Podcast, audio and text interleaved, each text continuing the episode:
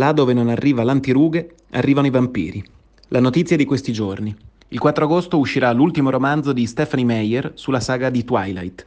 Probabile che sia un brodo di sangue e canini riscaldato, ma è altrettanto probabile che le lettrici millennial sperino di ritrovare le se stesse di 12 anni fa. E dire che per ritrovarsi in un horror, nella prima settimana di fase 2, bastava mettere il naso fuori dalla porta. La città invasa da esseri pallidi e claudicanti dopo due mesi di buia e claustrofobica immobilità. Questa settimana abbiamo anche dedicato un pezzo a cervi, cinghiali e caimani alla conquista degli spazi urbani svuotati. Ma ti distrai un attimo e un esercito di non morti si riprende la città a passo di runner. Almeno quest'anno ci siamo risparmiati il concertone del primo maggio, che ormai ti dava la sensazione di quando mastichi un chewing gum, quando il gusto se n'è andato da un pezzo, ma tu continui a ruminare perché non c'è un cestino a portata di mano.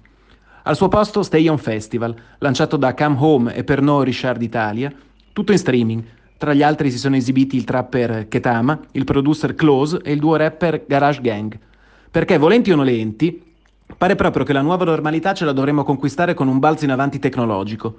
Non a caso abbiamo dedicato un altro articolo ad Asos, uno dei principali rivenditori di moda online al mondo, che ha annunciato l'utilizzo della realtà aumentata nelle pagine dei prodotti, così da proporre ai clienti una visualizzazione simulata delle collezioni e degli indossati.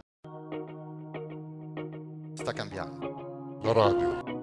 A casa, in bagno, ovunque sta cambiando. La radio sta cambiando. A casa, in bagno, ovunque. La radio è live. La radio sta morendo da Spotify o YouTube. La radio, la radio, oggi non vi traccia. La radio, la radio, oggi non vi traccia. Qua TikTok. Questa è la radio, una festa. Questa è la radio, una festa. Questa è la radio, una festa. Questa è la radio, una festa. Questa è la radio. Aiutatemi a non spegnerla.